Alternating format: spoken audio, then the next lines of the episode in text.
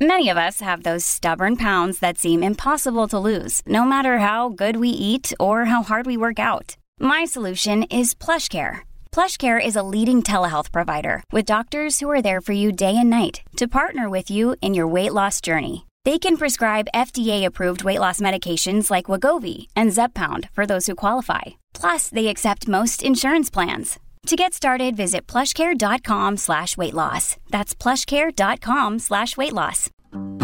You're listening to a flash briefing from MLive with your host, Jessica Shepard. This is Michigan News from MLive for Friday, December 10th. House Republicans propose a $1.2 billion plan to spend federal COVID 19 aid. Pfizer's COVID booster is approved for 16 and 17 year olds and a Flint senator's bill would repeal Michigan's emergency manager law. Michigan lawmakers would put $1.2 billion in federal coronavirus aid toward COVID 19 testing, recruiting more healthcare workers, and providing monoclonal antibody treatments to residents under a spending bill unveiled in the State House this week. The plan would put an additional $667 million toward COVID 19 testing overall, $300 million of which would be dedicated to getting test kits to schools. Another $100 million would go to employers testing unvaccinated workers, and $90 million would contribute to vaccination efforts although language currently included in the bill would prohibit the funds from being used for marketing, education, outreach, and other community engagement strategies. In an effort to address worker shortages in the healthcare industry, the proposal would put $300 million toward recruitment and retention of healthcare employees. Other funds would be put toward buying monoclonal antibodies and other treatments for COVID 19 and expanding eight COVID 19 testing sites to offer monoclonal antibody treatment free of charge for high risk individuals. To be enacted, the legislation needs approval from the House, Senate, and Governor Gretchen Whitmer. Teenagers who are at least 16 years old can receive a booster shot for Pfizer's COVID 19 vaccine after regulators approved the additional dose Thursday. According to the Associated Press, the Food and Drug Administration gave emergency authorization for 16 and 17 year olds to receive a third dose of the Pfizer vaccine as long as it has been at least six months since they received their second dose.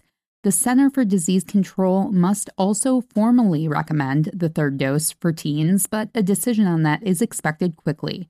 Concerns have been expressed regarding giving the vaccine to teens as a rare side effect called myocarditis has been reported in some teens who have been vaccinated. Myocarditis is a type of heart inflammation that has mostly been seen in younger men and teen boys. Still, the FDA said it believes the benefits of being vaccinated outweigh the risks of the side effect, especially as cases continue to rise and COVID 19 itself can cause more serious heart inflammation. State Senate Minority Leader Jim Ananich has introduced legislation to repeal Michigan's emergency manager law and a separate bill designed to identify local governments that are experiencing financial stress sooner so they can avoid state takeovers. Ananich said it should be obvious that the current law requires replacement and isn't currently being used anywhere in the state.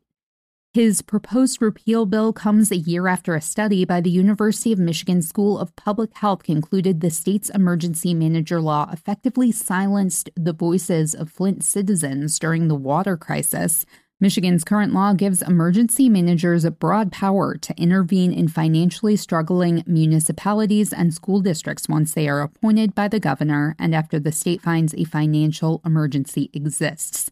Ananich has previously introduced legislation to repeal the emergency manager law in Michigan, but those efforts have failed. You can always find the latest Michigan news by visiting mlive.com and make sure to check us out on Facebook, Twitter, and Instagram. And don't forget about all of our other podcast offerings, including our newest podcast, Dungeon of Doom, a Detroit Lions podcast from MLive. You can find that wherever you listen to podcasts.